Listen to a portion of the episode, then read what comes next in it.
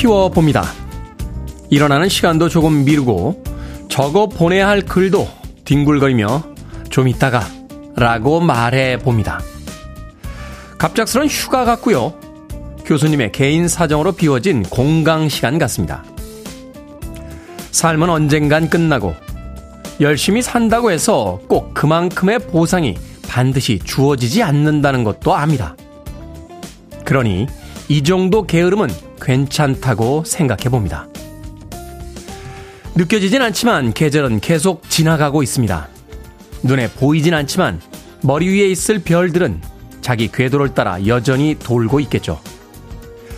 두 번째 알람 소리에 못 이기는 척 일어나 봅니다. 멍하니 쳐다보던 TV의 전원도 끕니다. 짧지만 달콤했던 잠깐 동안의 게으름을 끝냅니다. 다시 아침입니다. 1월 19일 목요일 김태훈의 프리웨이 시작합니다.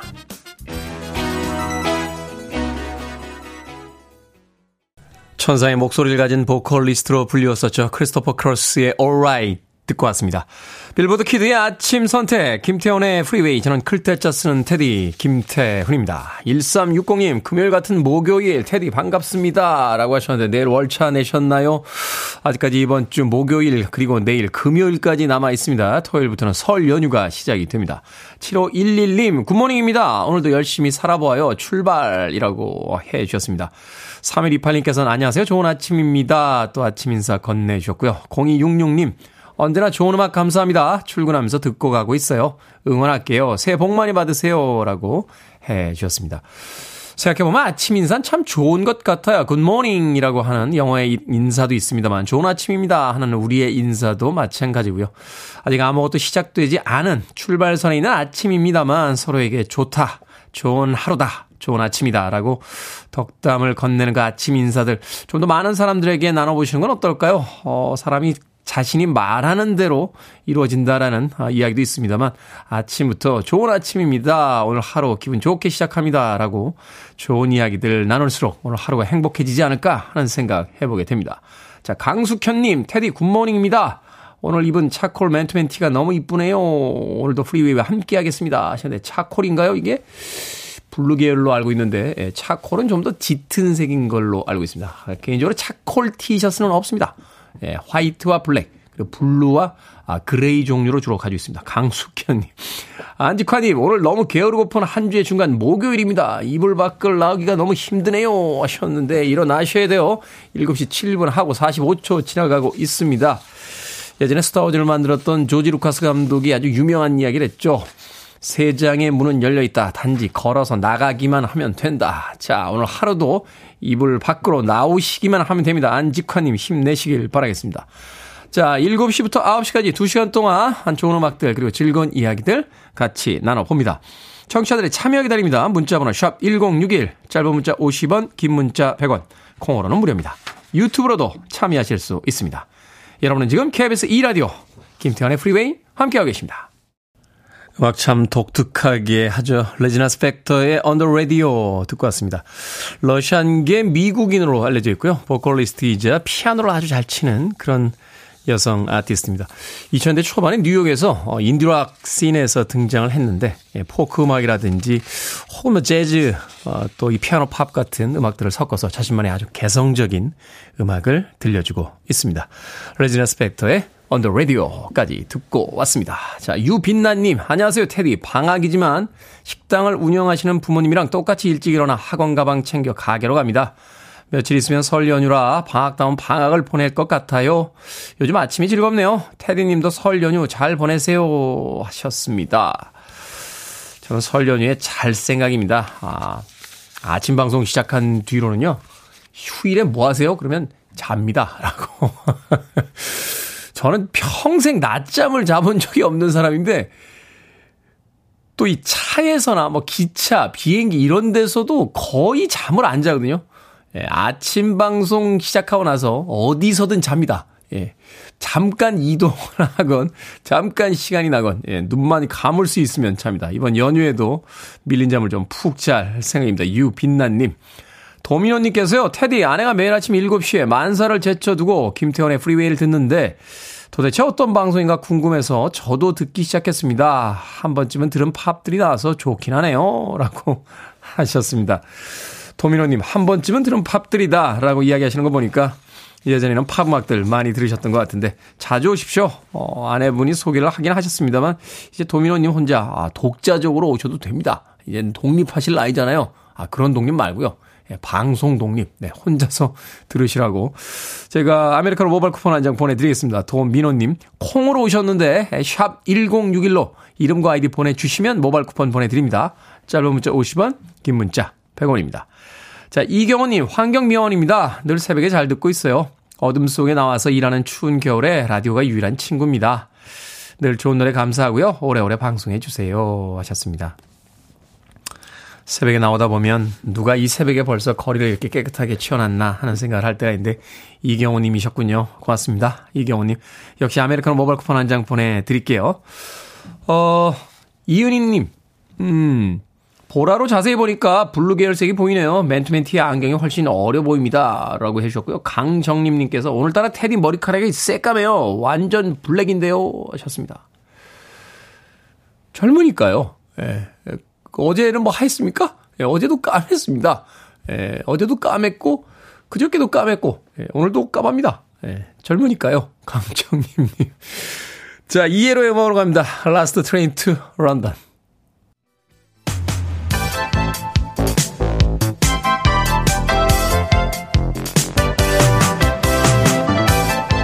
이 시각 뉴스를 깔끔하게 정리해 드립니다. 뉴스 브리핑 캔디 전예현 시사평론가와 함께합니다. 안녕하세요. 안녕하세요. 캔디 전예현입니다. 자, 더불어민주당 이재명 대표 검찰의 소환 통보에 응하겠다라고 밝혔는데 워낙 검찰의 소환 통보가 여러 종류라 이번 소환은 또 어떤 건입니까? 예, 예전에 검찰에 이재명 대표가 출석했을 때는 성남 FC 후원금 의혹과 관련된 것이고요. 이번엔 대장동 개발 의혹 관련 조사인데 이 대표 입장을 보면 설 명절 지나고 28일에 조사를 받겠다라는 겁니다. 이와 별개로 지금 쌍방울 변호사비 대납 의혹도 수사가 진행 중이긴 한데 당초에 지금 제가 뭐 당 주변이나 여의도를 취재했을 때는 출석하지 않을 것 같다라는 기류가 강했는데 네. 반대 입장이 나온 거죠. 이 대표가 뭐라고 밝혔느냐? 검찰이 없는 죄를 만들고 있지만 그래도 소환 요구에는 응하겠다 이렇게 요약을 할 수 있겠습니다. 그리고 이 대장동과 관련된 부분에 대해서는 민간 개발을 허가한 다른 지자체장들은 죄가 아닌데 왜 공공 개발로 지자체가 이익을 환수한 게 죄가 되냐 이렇게 주장을 하며 결백을 주장하고 있는 상황이고요. 이 대표가 직접 이렇게 본인 출석하겠다 이것은 당내의 결속을 강화하려는 이른바 정면 돌파 의지를 보인 것이다 이런 해석도 나오고 있습니다. 그리고 지난 번 1차로 검찰로 출석을 했을 때는 많은 의원들이 함께 이 검찰청 앞까지 갔었죠. 네. 검찰 앞까지. 그런데 이번에는 이 대표가 변호사 한 명 대동하고 조용히 가겠다는 거고 28일이 토요일입니다. 그 이유에 대해서도 어 주중에는 일해야 되니까 28일 토요일 날 출석을 하겠다 이렇게 설명을 했습니다. 그리고 지금 이제 뭐 어 그 쌍방울의 모 관계자가 김성태 전 쌍방울 회장과 이재명 대표가 가까운 사람 뭐 이렇게 발언했다라고 해서 논란이 됐었는데 이 발언이란 당사자가 다시 언론 인터뷰를 해서 어, 두 사람에 대한 관계에 대해서 사내에서 돌던 이야기일 뿐 직접 듣거나 본 건 아니다라고 말해서 또 이게 또 진술이 신빙성이 있느냐 논란이 되고 있는 진술을 상황입니다. 엎은 건가요? 아니면 진술을 확인을 안 한 채 기사가 나온 건가요? 어, 양쪽 해석이 다 있을 수는 있습니다만 제가 기사를 보면 두 사람이 친하다 이렇게 말했다기보다는 검찰이 어떤 질문을 했을 때 네라고 답한 것을 어, 언론이 마치 이 사람이 한 것처럼 나간 보도도 있는 거고요. 또 어떤 보도를 보면 이 사람이 소문을 들었다라는 내용을 보다는 앞의 내용에 더 초점을 맞춘 것이 있다. 음. 어쨌든 다시 이 사람이 직접 인터뷰를 한 것을 보면 사내에서 돌던 이야기일 뿐 직접 듣거나 본 건 아니다라고 또 얘기가 나온 겁니다. 어쨌든 이 대표 측이 언론에 밝힌 내용을 보면 아니 두 사람이 아느냐 만나느냐 이건 중요한 문제도 아닌데 자꾸 검찰이 둘을 하나로 묶고 흠집내는 것이다라고 반발하고 있는 상황입니다. 그렇군요. 어찌됐건 이제 야당 대표인 이재명 대표 입장에선 이 건을 정면 돌파해야지만 정치적인 어떤 영향력을 가질 수 있기 때문에 지금 검찰의 소환 통보에 응하겠다라고 밝히고 있는 상황입니다. 그 결과 지켜봐야겠죠. 국정원이 국법법 위반 혐의와 관련해서 민노총 서울 사무실 등을 압수수색했습니다. 국정원이 개입을 했다. 이거 국가안보 관련 건으로 분류가 되는 건가요? 그렇습니다. 국가보안법 위반 혐의 사건으로 국가정보원과 경찰이 어제 오전 민주노총 본부 사무실을 압수했습니다. 사실 이런 이제 국가보안법 위반 혐의 사건에 대해서는 언론에 이렇게 자세하게 나오지 않는 게 통상적인데 국가보안법이 약간 비밀 그렇습니다. 수사 형태로 진행이 이번엔 되죠. 좀 이례적으로 많은 내용이 언론을 통해서 전해지고 있다 이렇게 볼 수가 있는 건데요. 어쨌든 언론에 나온 내용을 보면 민주노총의 간부 A 씨가 최근 방첩 당국이 수사 중인 이른바 북한 연계 지하 조직에 가담한 혐의를 포착했다. 이렇게 전해지고 있는데 이렇게 방첩 당국이 나서서 국가보안법 위반 혐의 사건으로 민주노총을 압수수색한 것은 이번이 처음입니다. 여러 가지 해석이 나오고 있는데 일단 민주노총과 한국노총은 우리나라 노동계 양 축이죠. 그렇죠. 그런데 이렇게 민주노총 본부까지 압수수색을 하면 굉장히 파장이 커질 수밖에 없는데 어, 첫 번째 해석은 최근에 정부가 노조와 대립각을 세우는 여러 가지 입장을 냈는데 혹시 거기와 연관된 것이 아니냐 이런 해석이 나오고 있고요. 또 다른 해석은 최근에 압수수색 대상에 오른 시민단체 일부가 어, 굉장히 지금 반발하고 있는데 이 단체들이 아마 정부에 대해서 비판을 굉장히 했다. 혹시 그것이 영향이 있는 것이 아니냐는 반발의 목소리도 나오고 있습니다. 또 다른 해석은요. 국정원법 개정안이 내년 1월 1일부터 시행이 되는데 국정원 대공 수사권이 그럼 경찰로 이관되게 됩니다. 그것을 앞두고 오히려 국정원이 어떤 존재감을 드러내는 것이 아니냐 뭐 이런 여러 가지 해석이 나오고 있습니다만 반면 국정원에서는 이것이 몇 년간 내사했던 수사고 이번 수사는 전 정부 때 또 진행됐다는 점을 강조하는 것으로 알려지고 있습니다. 어찌됐건 지난 정부는 기업의 사주들과 대립각을 세웠다면 이번 정부는 노조들과 좀 대립각을 심하게 세우고 있는 것 같습니다. 자, 이태원 참사 희생자와 유족에게 막말을 한 김민아 창원시 의원. 김 의원에 대한 제명 안건 부결됐어요? 예, 당초 창원시의회 윤리특별위원회에서는요, 이 김민아 의원에 대해서 제명이 적절하다 의견을 냈는데, 결과를 놓고 보니까 제명 안건이 부결이 된 겁니다.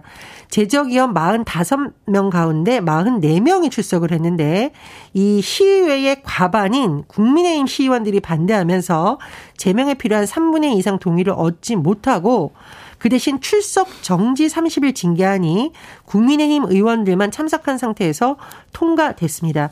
이태원 참사 유족이 참여한 경남 대책위원회에서는 이 지명 징계가 무상된 것은 유족과 시민들을 향한 3차 가해라고 반발하고 있는 상황입니다. 서로 이제 아름아름 봐주시는 거죠? 자, 실내 마스크 의무 착용 해제 시점이 계속 얘기가 되고 있습니다. 내일 중대본에서 결정이 된다고요? 예, 내일 중대본에서 아마 마스크 의무 해제 시기를 발표할 것이란 전망이 나오고 있습니다. 만약 해제된다면 설 연휴를 지나서 한 30일 정도가 유력한 것으로 전해지고 있는데요. 다만 설 연휴 때 워낙 이동이 많습니다. 그래서 이런 부분이라던가 또 신종 변이가 발생할 가능성도 완전히 배제할 수 없기 때문에 아직까지 변수는 남아 있는 상황으로 보입니다. 그렇군요. 자, 시사 엉뚱 퀴즈. 오늘의 문제 어떤 문제입니까? 예, 실내 마스크 의무 해제 관련 소식 전해드렸습니다. 마스크 하니 코리안 마스크. 하회탈 떠오르죠. 하회탈을 본 이제 빙글에 웃게 되는데 이 하회탈은 경상북도 이곳에 있는 하회 마을에 전승되어 오는 탈입니다. 하회 마을에 있는 이곳은 어디일까요?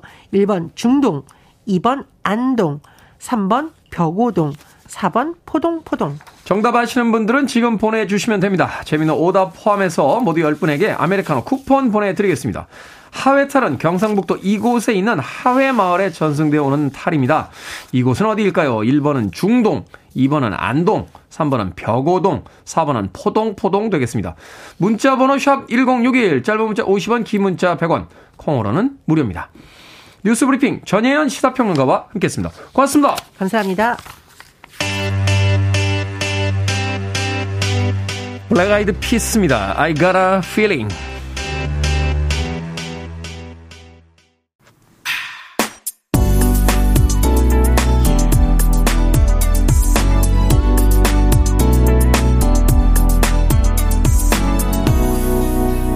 김태훈의 Freeway.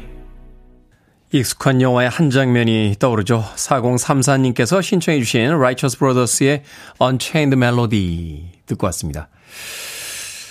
영화 속에서 남녀 주인공이 도자기를 빚던 장면에 등장을 해서 때 아닌 도자기 학원 열풍을 불러일으켰던 예, 영화가 있었죠.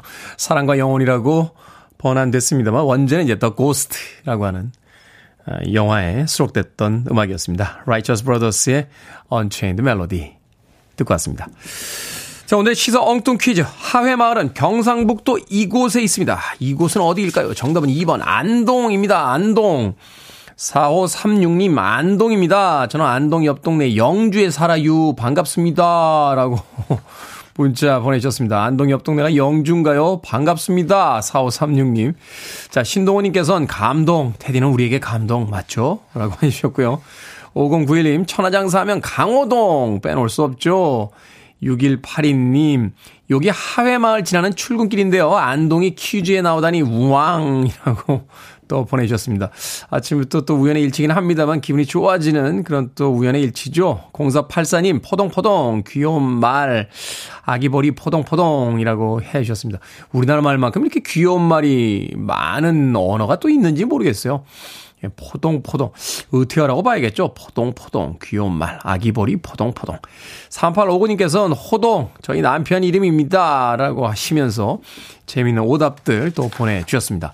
자, 방금 소개해드린 분들 포함해서 모두 10분에게 아메리카노 쿠폰 보내드립니다. 당첨자 명단 방송이 끝난 후에 김태훈의 프리웨이 홈페이지에서 확인할 수 있습니다. 콩으로 당첨이 되신 분들은요, 방송 중에 이름과 아이디 문자로 알려주시면 모바일 쿠폰 보내드리겠습니다. 문자 번호는 샵 1061, 짧은 문자는 50원, 긴 문자는 100원입니다. 자, 5017님께서요, 아침부터 엄마랑 티격태격 했습니다. 연세도 많으셔서 힘드실 텐데, 자꾸 손만두 하신다고 고집을 부리시네요. 만두 속 재료 다지고, 만두 피도 밀가루 반죽하시고, 힘드셔서 얼굴에 퉁퉁 부으셨어요. 그깟 만두 안 먹으면 되지라고 화냈는데, 속상하네요. 하셨습니다. 저도 가끔 비슷한 행동이나 말을 저희 어머니에게 할 때가 있는데, 지나가 생각해 보면, 좋아서 하시잖아요. 그러면 같이 할까라고 어머니의 길을 살려드리는 게 낫지. 기왕 하고 계시고 몸도 힘드신데 거기다 잔소리까지 안 먹어 만두 왜 해? 라고 막 이야기를 쏟아붓는 건 아닌 것 같아요. 네, 5017님. 그 만두 만들어서 누구 먹이고 싶으셔서 그러셨겠어요. 어, 짜증 내지 마시고 힘내. 그 물론 이제 마음은 이해하죠. 속상하니까. 아, 저도 가끔 속상해서 노원역에 있는 정권사님에게 막 이렇게 짜증내긴 합니다만. 그래도 어머니의 마음엔, 음, 같이 할까라는 그 한마디가 더 힘이 되지 않을까 하는 생각이 드는군요. 마트 상품권 보내드릴게요. 어, 명절 때나 또 명절 지나고 나서 어머님과 함께 마트에 가서 이것저것 장 보면서 같이 무엇인가 만들어보는 즐거움 한번 가져보시길 바라겠습니다. 5017님. Sixpence None the Richer의 음악으로 합니다. Don't Dream, It's Over.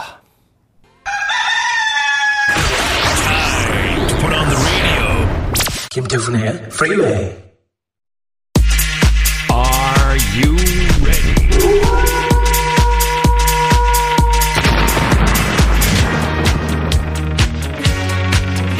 아낌없이 드리는 테디가 결정을 해드립니다. 신세계 상담소.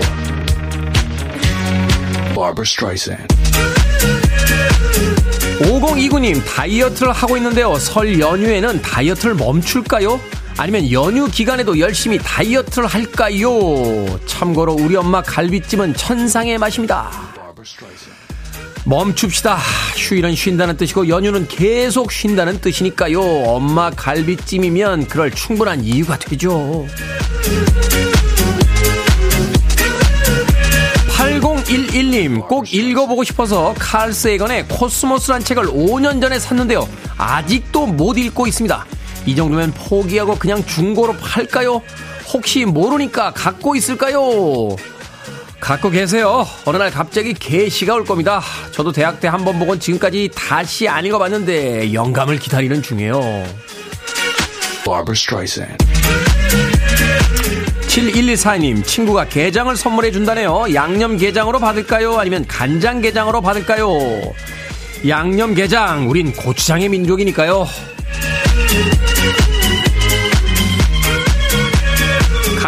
강경희님, 핸드폰 케이스를 바꿀 건데요. 검정색으로 할까요? 아니면 빨간색으로 할까요? 빨간색으로 하세요. 인생도 재미없는데 휴대폰 케이스라도 좀 재밌게 갑시다. 방금 소개해드린 네 분에게 선물도 보내드립니다. 콩으로 뽑힌 분들 방송 중에 이름과 아이디 문자로 알려주세요. 고민 있으신 분들 언제든 상담소를 이용해 주시기 바랍니다. 문자 번호 샵 1061 짧은 문자 50원 긴 문자 100원 콩으로는 무료입니다.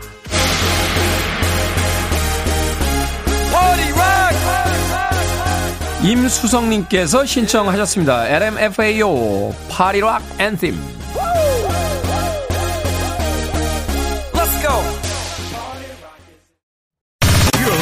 one of the best radio stations around. You're listening to 김태훈의 Freeway. 빌보드 kid의 아침 선택 KBS 2 라디오 김태훈의 프리웨이 함께하고 계십니다. 송윤숙님께서요 간장게장에는 고추장이 안 들어갑니다. 고춧가루가 들어가죠 라고 하셨습니다. 정정하겠습니다. 고춧가루의 민족은 양념게장을 먹습니다. 자 1부 끝곡은 4273님 7641님 9949님 7번 올빼미님의 신청곡입니다. 에어서플라이 Making Love Out of Nothing at All 저는 잠시 후 2부에서 뵙겠습니다.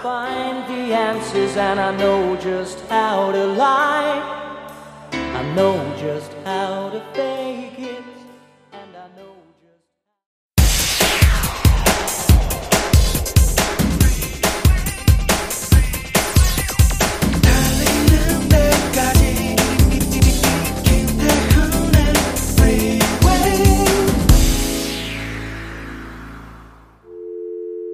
I need your arms around me. I need to feel your touch.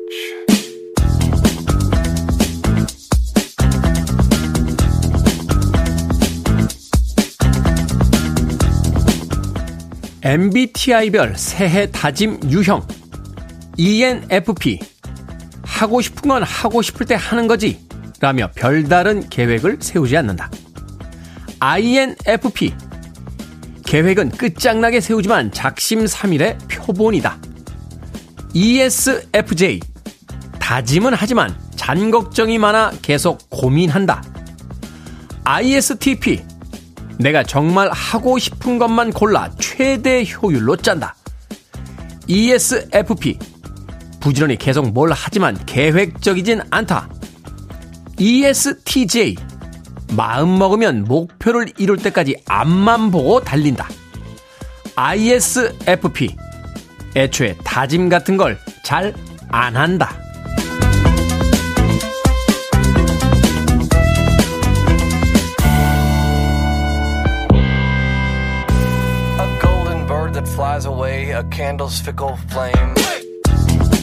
뭐든 읽어주는 남자. 오늘은 온라인 커뮤니티에 올라온 MBTI별 새 다짐 유형을 읽어드렸습니다.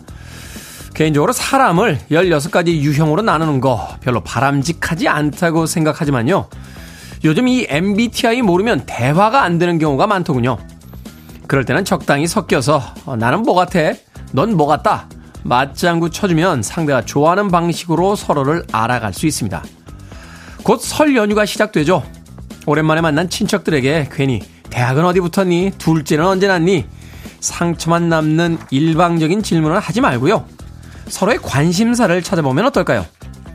대화란 서로 주고받을 때 행복하게 완성되는 거니까요. 힐러리 더프의 Wake Up 듣고 왔습니다. 김태훈의 프리웨이 2부 시작했습니다. 앞서 일상의 재발견, 우리 하루를 꼼꼼하게 들여다보는 시간, 뭐든 읽어주는 남자. 오늘은 어, 온라인 커뮤니티에 올라온 MBTI별 새해 다짐 유형을 읽어드렸습니다. 뭐 시간 관계상 16가지 유형을 다 읽어드리진 못했죠. 김진희님, 아, 내 MBTI 안 나왔습니다. 하셨고요. 강숙현님, 다짐 안 하는 ISFP입니다. 김경희님, 저는 ISFP, 애초에 다짐 같은 건 하지 않아요. ISFP가 의외로 많네요. 정재훈님께서는 제 건 안 읽어주십니까? 하셨고요. 김지현님, 테디 M사의 B 작가님은, 어, 그러니까 M사의 B 작가, 자기 유형은 cute라고 했었어요. CUT, cute. 네. 배순탁 작가가 그래요? 네. cute, 네. 사석에서 한번 물어보도록 하겠습니다. 김지현님, 그러면서 테디는 섹시형 하심이 어떨지, 아이. 아침부터. 저는 한 번, 몇, 한 번은 아니군요. 뭐, 이렇게 관심 있는 분들 만나면 한번 해보지 하면서 이렇게 하셔가지고 해봤는데 이게 할 때마다 바뀌어요. 어. 예전에는 ENFP라고 했는데 최근에는 또 INFP. 그러니까 앞에 자가 자꾸 바뀝니다. E였다가 I였다가 I였다 E였다가. 예. 나름 일리가 있는 것 같아요. 여름이 되면 이렇게 활기차지거든요. 그때는 E였다가 날씨가 추워지면 되게 소심해집니다. 그래서 I로 변신하는 게 아닌가. 아무튼 뭐 2차 세계대전 때 그 여성들의 그 직무 어, 분리를 위해서 만들었다. 이게 뭐 아마 칼융의 뭐 정신분석 이론에서 나왔다는 걸로 알고 있는데 칼융의 이론을 최근 정신분석에서는 거의 쓰지 않는데요. 예, 그러니까 칼융의 이론으로 분석한 아, MBTI 분류법에 대해서 재미삼아 그냥 즐기시면 될 것 같습니다. 자, 뭐든 읽어주는 남자. 여러분 주변에 의미 있는 문구라면 뭐든지 읽어드립니다. 김태환의 프리웨이 검색하고 들어오셔서 홈페이지 게시판 사용하시면 되고요. 말머리 뭐든 달아서 문자로도 참여 가능합니다. 문자 번호는 샵 1061, 짧은 문자는 50원, 긴 문자는 100원, 콩으로는 무료입니다. 오늘 채택되신, 아, 분은 따로 없군요. 온라인 커뮤니티에 그렸으니까. 자, 채택되신 분들에겐 촉촉한 카스테라와 아메리카노 두 잔 모바일 쿠폰 보내드리겠습니다. I want it. I need it. I'm desperate for it. Okay, let's do it. 김태훈의 Freeway. 피노키오라는 이름이 이렇게 낭만적인 이름이었나요? 다니엘 비달의 피노키오 듣고 왔습니다. 앞서 들으신 곡은 가레스 게이츠의 Anyone of Us까지 두 곡의 음악 이어서 들려드렸습니다. 가레스 게이츠는 영국 아티스트죠. 어, 영국의 그 오디션 프로그램을 통해서 어, 대중에게 에, 알려진 그런 인물입니다. 어린 시절에 이렇게 말을 조금 더듬고 발음이 부정확한 어, 그런 아이였다라고 그래요. 그래서 그 교정을 하기 위해서 어, 이 노래를 부르기 시작했고 그 노래가 결국은 이제 자신의 인생을 바꿔놓은 음, 그런 아티스트이기도 합니다. 가레스 게이츠의 Anyone of Us 그리고 이어진 곡은 다니엘 비달의 피노키오까지 두 곡의 음악 이어서 들려드렸습니다. 아, 219님, 테디, 저희 팀 부팀장님이 가르쳐준 콩으로 출근하면서 잘 듣고 있습니다. 이번에 골전도 헤드셋도 장만해서 편하네요. 하셨습니다. 골전도 헤드셋, 저도 있습니다. 아, 이거 바깥에서 이제 운동할 때 주로 쓰는데요. 그 귀에다가 이렇게 이어폰을 꽂는 형태가 아니고요. 어, 귀 앞에, 예, 귀 앞에 이렇게, 이렇게 놓는 형태요. 이게 이제 진동을 통해서 그 소리가 이렇게 전달이 됩니다. 이게 되게 신기한 헤드폰이에요. 예, 음질 면에서는 뭐 그렇게 뛰어나다고 이야기는 못 하겠습니다만 우리가 이제 이어폰이나 헤드폰을 끼게 되면 바깥의 소리가 완전히 차단이 되잖아요. 그래서 사실은 이제 어 러닝을 하거나 뭐 자전거를 타거나 또는 길을 걸어 다닐 때 이제 자동차의 경적 소리나 또 위험 신호를 이렇게 듣지 못하기 때문에 조금 어, 당황스러운 상황을 맞이할 때가 있는데 그런 걸 이제 방지하기 위해서 예, 이렇게 귀가 아닌 귀 앞에다가 이렇게 예. 왜 샀냐고요? 예. 원래 이제 스포츠를 하는 게 되게 다이나믹한 남성들은 이런 걸 되게 좋아합니다. 예. 사놓고 몇 번 안 썼어요. 날씨가 추워지니까 안 나가게 되더라고요. 예. 아까 뭐라 그랬죠? 계획은 잘 세워놓고 작심삼일 INFP라고 그랬네요. 네. 동네에 있는 저 어, 홍당무 마켓에 한번 올려야 될까 생각 중입니다. 219님. 자, 오지엔님, 어젯밤 만들어 놓은 간식이 마음에 안 들었는지 둘째와 셋째가 냉장고 문을 열었다 닫았다 하는 것을 보니 오늘은 핫도그라도 사놔야 할 듯 싶습니다. 라고 하셨습니다. 한창 큰 아이들이 있으면 엄마 입장에서는 정말로 아우 돌아서면 배고프다고 하니 뭘 만들어줘야 되니 하는 이야기 절로 나오죠. 저도 삼남매인데요. 어, 저희 어릴 때 저희 어머님이 맨날 하시던 이야기가 있어요. 냉장고 문짝 떨어지겠다라고 문을 열어봐야 뭐 별게 없다는 걸 아는데 혹시나 그새 뭐가 좀 생겼을까 계속해서 냉장고 문을 열었다 닫았다 했던 그런 기억이 나는군요. 오지혜님에게 제가 도나스 6개 팩 보내드릴게요. 한참 큰 아이들과 함께 맛있게 드시길 바라겠습니다. 아, 6544님, 어제 대학 1학년인 둘째 아이가 중학교 동창들이랑 포금을 하고 와서 거의 15년 만에 자장가를 불러줘서 겨우 채웠습니다. 소주 두 병을 마셨다는 취중 진담을 듣고 제가 아이에게 이야기했죠. 겨우 소주 두 병에 이러면 안 되는데 너는 부산 외할아버지의 손주잖아. 프리웨이 들으면서 해장국 끓여놓고 출근하렵니다. 어쩜 그렇게 저 어린 시절하고 똑같이 자라는 아이들이 많은지. 저희 어머니는, 아, 자장가는 안 불러줬어요. 등짝 스매싱을 하셨죠. 네 아빠 해장국 끓이기도 지금 힘들어 죽겠는데 너까지 끓여야겠냐 하면서 등짝 스매싱을 하셨던 기억이 납니다. 유고사사님. 죽 보내드릴게요. 둘째 아이 또, 어, 술 먹고 들어오면 죽 먹어! 하면서 한마디 하시길 바라겠습니다. 자, 이기은님께서 신청하셨습니다. 아바의 음악으로 갑니다. Money, money, money.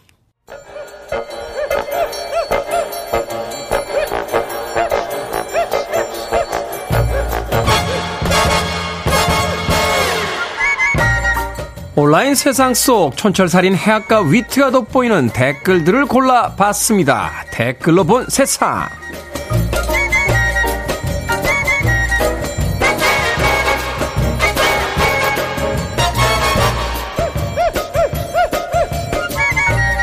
첫 번째 댓글로 본 세상. 북한 가수가 신년 행사에서 부른 노래가 우리나라 걸그룹 노래와 비슷하다는 지적이 쏟아지고 있습니다. 우리를 부러워하라 라는 곡인데요. 걸그룹 여자친구가 2017년 발표한 곡과 음 진행이 거의 같다는군요. 온라인에선 북한이 케이팝을 표절했다며 두 곡을 비교한 영상들이 올라오고 있는데요. 여기에 달린 댓글들입니다. 민우님, 북한의 케이팝 표절이라니 이것이 문화의 힘이네요. 가슴이 웅장해집니다. 누스님, 좀 있으면 노동소년단 나와서 혁명적 다이너마이트, 작은 린민을 위한 시, 이런 노래 부르고 빌보드 1위 차지할 것 같네요. 표절이면 어떻습니까? 이렇게라도 남북의 젊은이들이 동질감을 가질 수 있다면요. 번역기를 돌리지 않아도 이야기를 나눌 수 있는 친구들이 바로 저기에 있습니다. 통일 좀 합시다.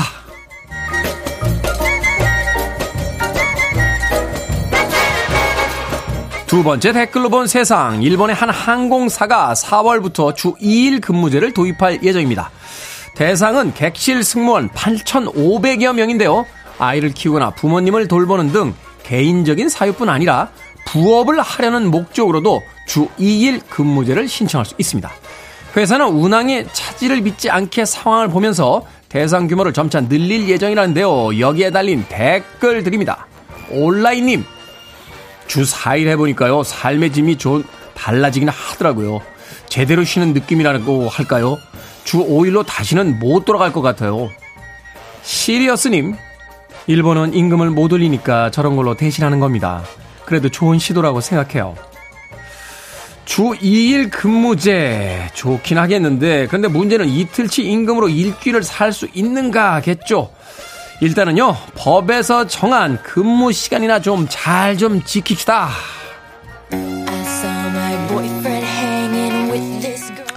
스카이 스윗남입니다. number one.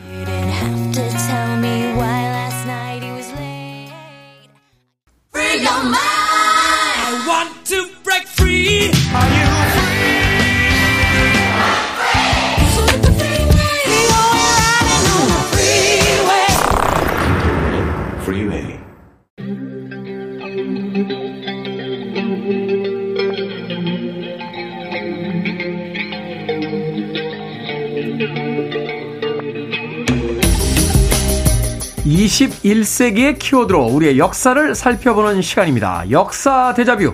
오늘도 공간 역사 용서 박광일 소장님 나오셨습니다. 안녕하세요. 안녕하세요. 자, 대한민국 최초의 달 탐사선 뭐 다누리가 찍은 우주 사진들이 계속해서 도착하고 있습니다. 야, 드디어 우리나라도 이제 우주 탐사 시대를 열었다. 가슴 벅찬 그런 소식이 아닐 수 없는데요. 자, 그런데 조선 시대부터 이미 기초적인 천문학 수준이 높았다. 하는 이야기를 하더군요. 이게 사실입니까? 네, 어, 특정 시기를 염두에 둔다고 한다면, 예를 네. 들어 한 15세기를 둔다고 한다면, 세계에서 두 번째, 세 번째 어... 가는 천문학 실력을 가지고 있었다라고 볼 수가 있을 것 같습니다. 세계에서 두 번째나 세 번째 가는 천문학 실력이요? 그렇죠. 어, 이게 되게 이제 천문학이라는 게 그 뱃사람들이 바다에서 길을 찾을 때 많이 이제 별자리들 보잖아요. 그렇습니다. 그래서 이제 유럽의 뭐 대항해 시대라든지 뭐 이런 어떤 어떤 특정한 곳에서 발달을 많이 하는 걸로 알고 있는데 우리나라는 사실 이제 그런 환경은 아니었잖아요. 그렇죠. 그런데 생각해 보면은 조선이 건국하기 직전에 이제 고려가 있었고 고려는 원나라의 간섭을 받았는데 네. 이 원나라는 사막을 횡단할 일이 굉장히 많기 때문에 별을 보는 것과 그 별과 관련된 점성술 더불어서 그것과 관련된 천문학 네. 이런 것들이 굉장히 발달을 했고요. 아 그렇군요. 이 사막을 사막을 지나가야 되니까. 그렇습니다. 그리고 또 그들이 이제 사라센하고도 연결이 되면서 해양 문화를 받아들였기 때문에 음. 그 문화의 복합체가 조선 전기에 받아들여져서 그걸 바탕으로 우리도 이제 어떤 연구만 하게 된다면 어떤 성과를 낼 수 있었던 시기가 있었는데 이제 그런 것들이 반영됐다라고 볼 수가 있는 거죠. 또 하나 오늘 배우네요. 네. 무식했던 이 역사에 대해서. 어, 앞에서 이제 말씀하셨던 것처럼 이제 다누리 달 탐사 그리고 이제 최근에 이제 KBS에서는 사이트 다누리 문을 열다 뭐 이런 것들을 개설하기도 해서 네. 어떤 의미에서 보면은 하늘, 별, 달 뭐 이런 것들에 대해서 별로 생각을 해보지 못했는데 요즘처럼 이제 세상 일이 복잡할 때 옛날 사람들은 하늘에서 길을 찾았던 것처럼 잠시 역사 속에 이제 천문이 어떤 의미를 가지고 있는지 한번 생각해 보시면 좋을 것 같은데요. 네. 어, 이와 관련해서 또 최근에 국립고궁박물관에서 과학 문화실을 새롭게 개편을 했습니다. 아 고궁박물관에서. 네, 이제 왕실에 관련된 어떤 유물들을 전시하는 곳인데 그 중에서도 과학과 관련된 것들을 이제 여러 영역에서 전시를 하고 있었는데 네. 최근에 이 전시 주제를 관상 수시, 즉 하늘을 살펴서 시간을 알린다. 라는 음. 의미로 이제 주제를 조금 더 개편을 했고요. 이 과정은 어 조선의 제왕이라고 하는 존재라면 어 천문학을 통해서 백성들이 때를 맞춰 농사를 짓고 생업에 힘쓰게 한다. 라고 하는 어떤 의무이면서 권리에 대한 부분들을 바탕으로 유물이라든지 그것과 관련된 내용들을 살펴볼 수 있도록 했다는 점에서 오늘 천문과 또 서로 연결되는 부분들이 있습니다. 이게 이제 하늘의 뜻이라고 하는 어떤 그 주술적이면서도 이제 정치적인 어떤 그 통치의 어떤 수단이기도 했지만. 실질적으로 농사라든지 여러 가지 어떤 어, 산업에 이제 도움이 되는 그런 어떤 그렇죠. 기술적인 측면에서도 이제 천문이 연구가 됐다는 거. 맞습니다. 네. 자, 그러면 우리 역사에서 천문학에 대한 기록은 언제부터 등장합니까? 어, 굉장히 오래전부터 선사시대부터 등장을 하는 것으로 보여집니다. 바위 같은 데 보면 이제 북두칠성의 모습을 이렇게 네. 파놓은 흔적이 있다거나 아, 그래요? 어, 그 다음에 고구려 고분백화에 보면은 당연히 북두칠성과 해와 달의 그림들은 여러 곳에서 발견이 됩니다. 음. 그런데 이제 이와 가- 관련해서 조금 더 구체적으로 유적으로서 살펴볼 수 있는 게 경주에 있는 첨성대입니다. 첨성대. 우리가 첨성대는 알죠. 네, 네, 첨성대. 저도 이제 수학여행 때 고등학교 2학년 1학년 때군요. 고등학교 1학년 때 첨성대 보고 온 기억이. 그렇습니다. 그래서 첨성대는 이름에서도 짐작할 수 있는 것처럼 별을 바라보는 무슨 어떤 시설 이렇게 이제 볼 수가 음, 있는데 음. 삼국유사 때 이제 선, 삼국유사에서 선덕여왕 때 첨성대를 쌓았다. 그러니까 이제 7세기 중반에 우리가 이제 천문을 관측했다라는 것들을 거의 인정을 했었고요. 네. 세종실록 지리지에서도 이거는 역시 그냥 천문 관측 시설이다라고 이제 음. 단정을 지었습니다. 다만 이게 어떻게 천문을 관측했으며 어떤 의미가 있었는지에 대해서는 이제 뒤에 의견들이 좀 분분한데요. 그러니까 사실 경주에 가서 봤을 때요. 이게 이제 별들을 관측했던 첨성대다라고 하는데 잘 보면 그냥 호리병처럼 생기기도 했잖아요. 그렇죠. 그때 들었던 기억이 나는 게 이제 그 하늘을 상징하는 원형이 바닥에 있고 뭐. 땅을 상징하는 사각형이 위에 있는 이게 역전으로 이제 만든 뒤바꿔서 만든 건축물이다. 뭐 이런 거 소개해 주신 건 제 기억이 나는데. 그렇죠. 그러니까 일단은 건축물이 굉장히 독특하게 우리나라에서 단면이 원형인 건축물이 없거든요. 그러니까 원래는 밑에가 사각형이고 위에가 원형이라면 그렇죠. 이제 그걸 바꾼 거다. 뭐. 이제 그게 두 개가 이제 양쪽에 섞여 있어서 어, 어. 그런 부분들이 있고 또 하나는 아니 10m밖에 안 되는데 밑에서 보나 10m 위에 올라가서 보나 그러니까. 똑같을 텐데라고 하지만 앞에서 말씀드렸던 관상 수시가 제왕의 상징적인 행동이라는 점에서 네. 이게 그런 어떤 상징적인 모습을 보여주는 어떤 무대 음, 정도로 음. 짐작을 해볼 수 있을 것 아, 같다. 그렇군요. 이제 이렇게 보고 있습니다. 음. 어, 실제로 이제 앞에서 말씀하셨던 것처럼 그래서 이게 그렇다면 실제 천문과는 어떻게 관련이 있을까? 이제 이런 연구들이 있었는데요. 천문과 관련해서 가장 기초적인 그 도구가 규표라고 하는 도구입니다. 이게 해의 그림자를 기록하는 도구라고 볼 수가 있는데요. 해 그림자. 네. 그러니까 요게 이제 가장 이제 하루의 시간, 일년의 어떤 날짜를 어, 정하는 그런 어떤 도구가 될 수 있는데 네. 이 그 첨성대가 땅 위에 세워놓은 규표. 음. 그래서 그 그림자를 통해서 어떤 시간이라든지 절기를 짐작할 수 있을 것이다. 이렇게 주장하는 부분도 있고요. 아, 그게 이제 절기마다 계절마다 이제 태양의 위치가 조금씩 바뀌니까 그렇습니다. 그림자의 위치를 보고서 우리가 절기가 바뀌는 걸 이제 눈치챌 수 있다. 그렇죠. 이제 그런 거라고 볼 수도 있을 것 같고 왜냐하면 이게 대지에 우뚝 서 있으니까. 음. 그다음에 이제 또 하나는 당시 천문과 관련된 여러 가지 상식들을 그 안에 건축으로서 만들어낸 거다. 이렇게 음. 이제 보기도 합니다. 예를 들어 돌의 층수가 28 단으로 되어 있는데 네. 이런 거 같은 경우는 별자리 28수. 음. 그다음에 창문을 기준으로 위아래 12단씩 있는데 12시간 또는 24절기. 아. 그다음에 전체 돌의 개수가 한 360개 정도 되거든요. 360개. 이 1년에 그 날짜 수가 360일입니다. 음, 음력 아, 기준으로 하면. 음력 기준으로 하면 네. 이런 면들을 볼 때 당시에 어떤 이런 상징들을 여기에 담아서 표현을 하려고 한 것이 아닌가 이렇게 보고 있습니다. 야, 이게 참. 그 바둑판도요. 19 곱하기 19거든요. 이게 이제 일을 나타내는 7과 1년을 나타내는 12를 합쳐 19, 19고 곱하면 360일이 되는데 중앙에 이제 천 원이 근본 숫자고 그렇죠. 나머지 360이 이제 1년의 숫자 이제 변화의 숫자다 뭐 이렇게 이야기를 하는데 맞습니다. 이게 다 모든 것들이 다 연관되어 있군요. 이게 조상들의 어떤 철학이 네. 이게 단순한 관측 기구뿐만이 아니라 어떤 자연에 대한 또 이 하늘에 대한 어떤 철학과 그 태도가 이런 게 다 건축물에 녹아 들어가 있는 거군요. 그렇습니다. 사실은 이제 그런 상징의 숫자를 사람들이 생각을 할 때 가장 바탕이 되는 거는 천문과 날씨, 날짜 네. 이런 것들하고 연결해서 생각할 수밖에 없는 부분이 있거든요. 놀랍습니다. 놀랍습니다. 그 당시부터도 이미 이공계에 대한 어떤 우리 선조들의 예, 확고한 어떤 그 확신이 있었던 거군요. 네. 용도가 명확하게 밝혀진 천문 관련 유물 또 없습니까? 네, 이제 이게 앞에서 말씀드렸던 국립고궁박물관에서 이제 그 천상열차 분야 지도라고 하는 각석을 음. 두 개를 볼 수가 있는데요. 네. 하나는 태조 때 새긴 것, 하나는 다시 이를 복각했던 이제 숙종 때 새긴 것입니다. 이제 이 중에서 태조 때 새긴 것은 국보로 지정되어 있는데 네. 그 안에 있는 명문을 보면은 1395년에 만들어진 것으로 보여지고요. 천문을 돌에다가 새겨놓은, 그러니까 별자리를 돌에다 새겨놓은 것으로는 중국에 1274년에 만들어 놓은 곳에 이어서 세계에서 두 번째라고 음. 알려져 있습니다.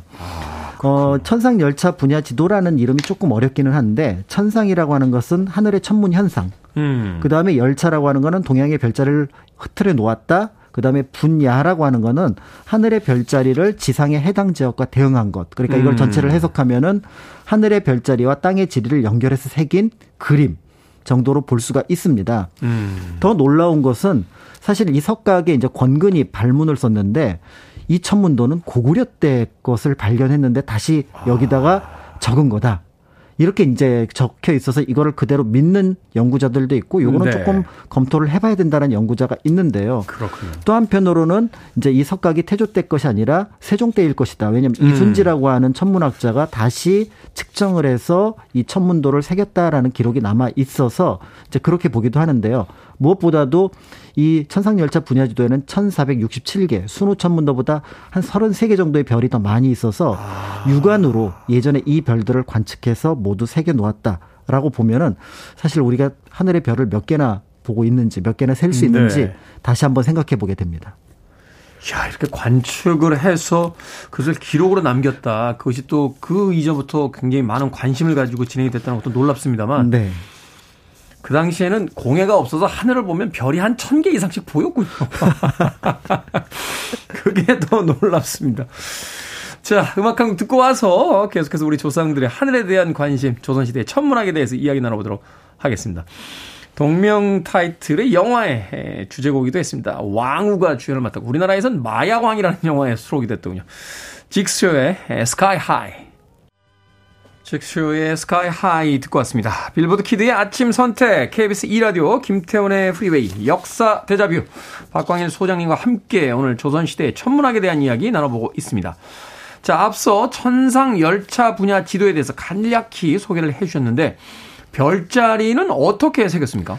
네, 굉장히 이제 자세하게 새겨 놓았는데 그걸 숫자랑 연결해서 살펴볼 수가 있습니다. 네. 예를 들어 이제 천상열차 분야 지도를 보면은 그 가는 선으로 그러니까 그 부채살 모양으로 28개 영역으로 쪼개져 있거든요. 하늘을 일단 영역을 나눈 거군요. 그렇습니다. 어. 이거를 이제 28수라고 얘기를 하는데 달이 움직이면서 그 모양이 바뀌는데 28일에 걸쳐서 그 위치가 바뀝니다. 상막죽이라고 그러죠. 그걸 그렇습니다. 이렇게, 이렇게 움직이는 거. 그렇습니다. 네. 그러면서 이제 그 모습이 바뀌는 것들을 각각의 영역으로 표시를 했는데 이게 이제 우리가 알고 있는 별자리의 영역 구분이 되는 거고요. 아. 어, 이런 의미에서 이제 우리가 보면은 예전에 이제 그 밤이 시작되어서 도성이 문을 닫을 때 종을 치게 되는데 인정이라고 하는데 이때 네. 28번 종을 칩니다. 아, 28번. 여, 많이 치네요. 28개의 별자리를 모두 재운다. 어. 그런 의미를 가지고 있습니다. 아, 그래도 그런 철학적인 의미가 있... 또 한편으로는 야, 28번이나 쳤는데 못 들었냐? 이렇게 이야기할 수도 있고. 죄송합니다. 그 다음에 이제, 어, 천상열차 분화지도에 이제 그 가해, 둥그런 어떤 조각의 맨 끝에 보면 가는 눈금이 있는데, 음. 이거를 세시는 분은 없겠지만, 세어보면은 365개입니다. 아, 그래요? 예, 하루에 그, 그러니까 1년의 날짜 수를 모두 계산을 해서, 음. 예전에 조선시대 365.4분의 1을 1년의 숫자로 봤는데, 그거를 여기다 표시를 했다라고 볼 수가 있을 것그 같고요. 옛날에 그걸 어떻게 계산했죠? 365일도 아니고 365일하고 4분의 1. 예, 조금 더 놀라운 이야기는 다음에 말씀을 네. 드리도록 하겠고요. 그 다음에, 어, 하늘의 별자리가 동양에서 파악한 게 265개인데 그런 별자리 모양으로 각각 선으로 연결되어 있습니다. 음. 그 중에서 이제 동서남북의 네 방향에는 청룡, 백호, 주작, 현무를 한 7개, 8개 정도의 별자리씩 묶어 서 표현을 했고 네. 또 자세히 보면은 가운데 부분부터 한 세 개 영역으로 원, 원형의 모습들이 등장을 하는데 이것이 각각 임금이 머무는 잠의원, 관리들이 일을 하는 태미원, 백성들이 생활하는 천시원 이것들을 이제 상징하는 공간이라고 볼 수가 있고 네. 흥미로운 부분은 밝은 별은 크고 깊게 그 다음에 희미한 별은 작고 얕게 새겨서 아. 그런 부분들을 모두 파악할 수 있도록 했는데 요 내용을 최근에 이제 그 박물관에서 실감 영상으로 네. 조금 더 입체적으로 파악할 수 있도록 어 만들어 놓아서 요런 내용들과 같이 연결해서 보시면 좋을 것 같습니다. 야, 그 밝기 표시까지 했다는 건 쉽게 해서 별의 어떤 저 거리까지도 조상님들이 이미 저 기록을 해놨다는 거잖아요. 그렇습니다. 예, 그게 뭐 거리를 상징하는 건지는 정확히 모르셨을 수도 있겠습니다만 네네. 후대에 이제 연구를 할때 분명히 좋은 사료가 될 수 있는 그런 기록을 남기셨다. 자, 조선시대 이 과학이 가장 발전했던 시기라면 역시 우리는 세종대왕 때를 이야기합니다. 뭐 드라마로도 굉장히 많이 나왔고요. 영화로도 제작이 되기도 했었는데 네. 이 세종대왕 때의 천문학 어느 정도 수준이었습니까? 어, 몇 가지 사례로 그 내용을 살펴볼 수가 있는데요. 이제 첫 번째로 볼 수 있는 게 바로 해식의 앙부일구의 존재입니다. 해시계.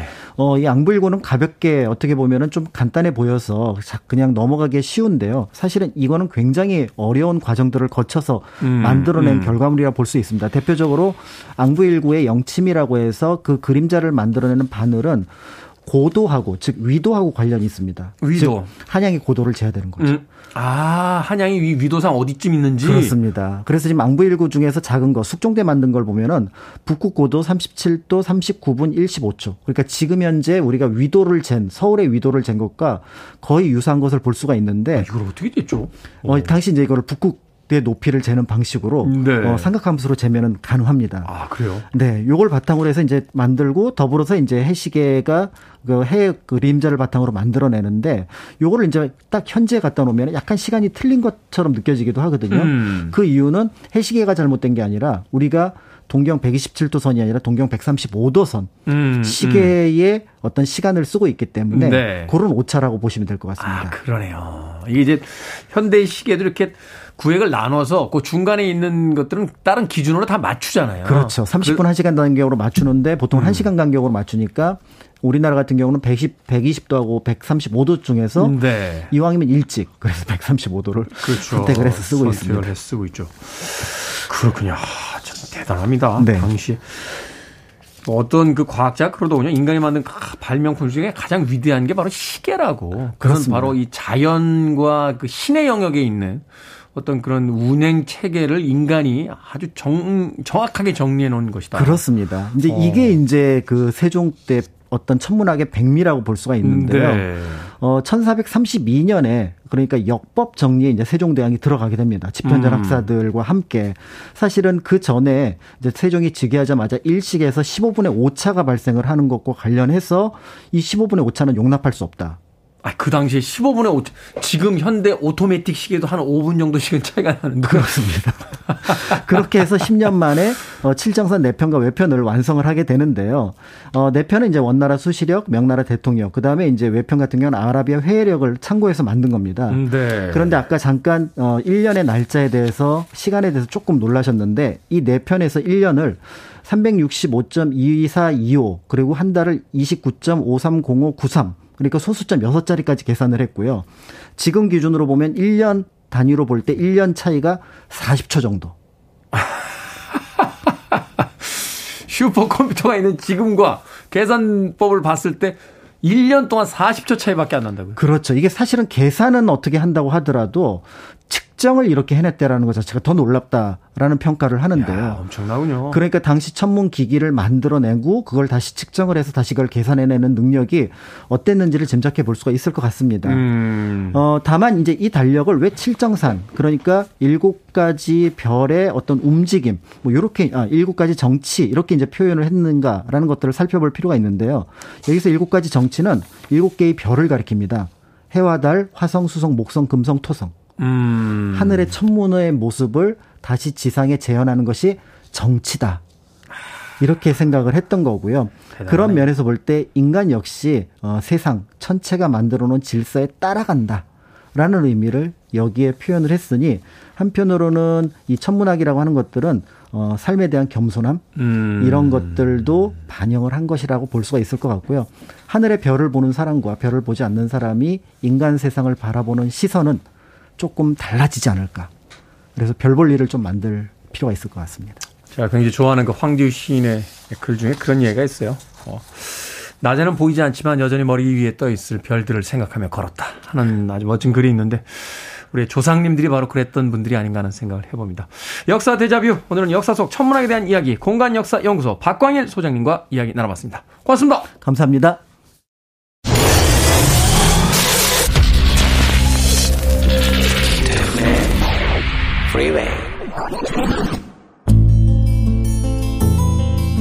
KBS 이라디오 김태훈의 프리웨이 오늘 방송 여기까지입니다.